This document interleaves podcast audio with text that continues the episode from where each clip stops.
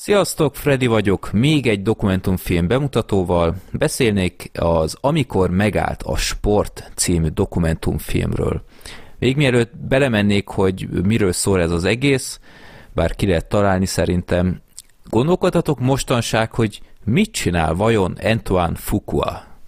Ugyebár ő azért elég nagy filmklasszikusokat rendezett, tehát ott van a a mélyütés, vagy a, a legutóbbi nagyobb munkája talán a, a hétmesterlövész remake volt, de hát ott van természetesen a, a kiképzés, talán az a legnagyobb kritikai sikere, és szerintem a legjobb filmje is.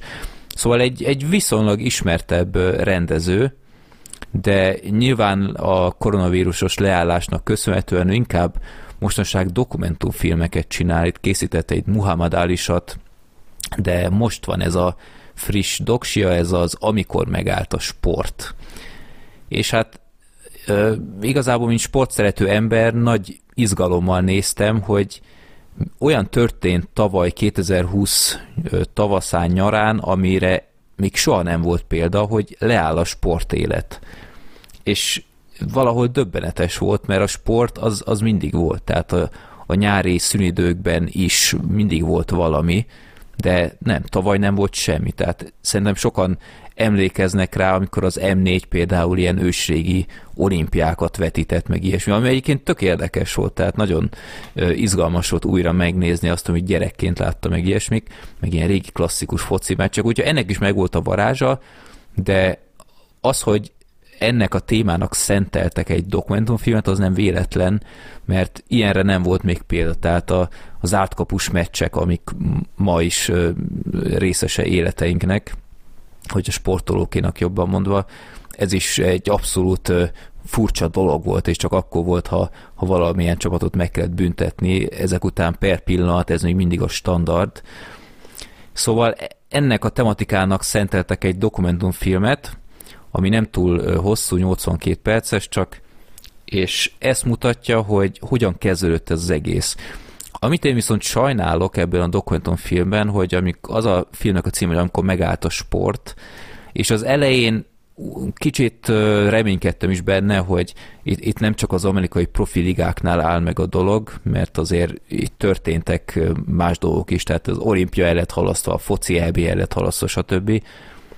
De az elején ezt a pár dolgot itt letudták, de utána gyakorlatilag szinte csak az amerikai profi kosárlabdára szűkült ez a, ez a téma, amit én sajnáltam, mert én nem vagyok egy nagy kosárlabda rajongó, ennek ellenére nyilván őket is érintette, és ott is volt aztán ez a buborék playoffos újrakezdés, ami szintén az, az mondjuk nagyon érdekesen volt bemutatva, hogy hogy nézett ki ez az egész buborék sport, tehát hogy minden csapat egy helyen van, és nem megy sehová, hogy ezt le tudják szervezni fertőzések nélkül. Ezt csinálták a jégkorongozók is később, de szóval ezt úgy érdekes volt nézni ilyen privát felvételeken keresztül, hogy mennyire full profi volt az egész, de kicsit tényleg sajnáltam, hogy csak a kosárlabdára korlátozták ezt úgy nagyjából. Volt még egy, egy amerikai focis, aki még gyakrabban beszélt erről az időszakról, de általában NBA volt. És ami szintén egy kicsit kellemetlen meglepetés volt abból a szempontból, hogy én azt hittem, hogy ez a film csak az amerikai vagy pontosabban a sportra gyakorolt hatását láthatjuk a koronavírusnak, de aztán a filmnek a második fele szinte csak arról szól, hogy berobbant ugye ez a George Floydos botrány, és hogy ez milyen hatással volt a, az NBA-re, hogy azok is tiltakoztak, meg nem akartak pályára lépni, meg üzenetek voltak a mezeken, meg stb.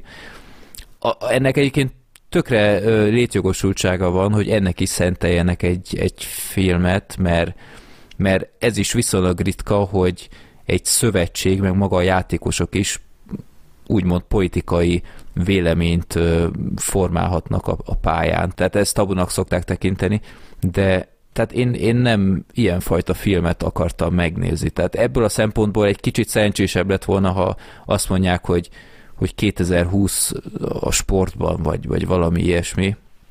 Tehát ez, ez egy kicsit olyan, olyan furcsa kontraszt volt számomra, még ha nyilván ez egy fontos társadalmi pillanat is volt, meg, meg tényező, úgyhogy nem, nem ez ellen szól, csak én nem éreztem teljesen indokoltnak, hogy ebbe a filmbe kerüljön be, mert én a pandémiáról vártam egyfajta doksit.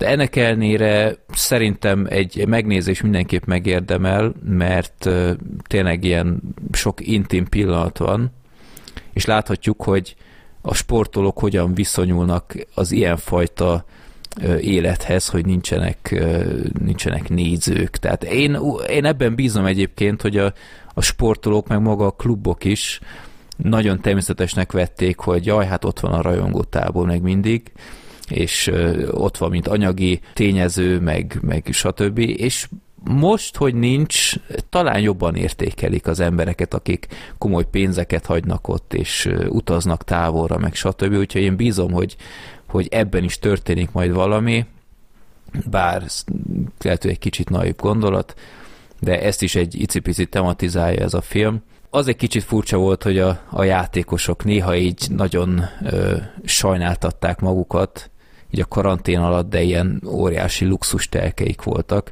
Abban mondjuk megértem, hogy nem, tehát nagyon a, a márciusi hónapokban jártunk, amikor filmeztek, hogy akkor még nem tudták pontosan, hogy hogy zajlik ez az egész koronavírus, tehát sokan azt hitték, hogy akik elkapták, annak már annyiat, az, azért tudjuk, hogy ez nem így van, hogy szerencsére egy nagy réteget annyira nem visel meg. Akit érdekel ez a tematika, és még nem utálja a koronavírus témát, és nyitott a, a sportok felé, annak szerintem érdekes lehet. Lehetett volna alaposabb, szerintem részletesebb ez a film, de én annyira nem bántam, meg nem is hosszú, jól el van készítve.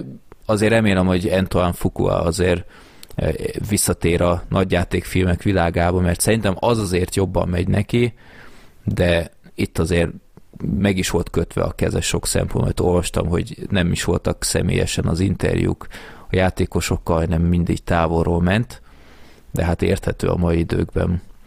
Jó, úgyhogy ez lett volna a kis véleményezésem, amikor megállt a sport, megtekinthető HBO Go-n Magyarországon. Szervusztok!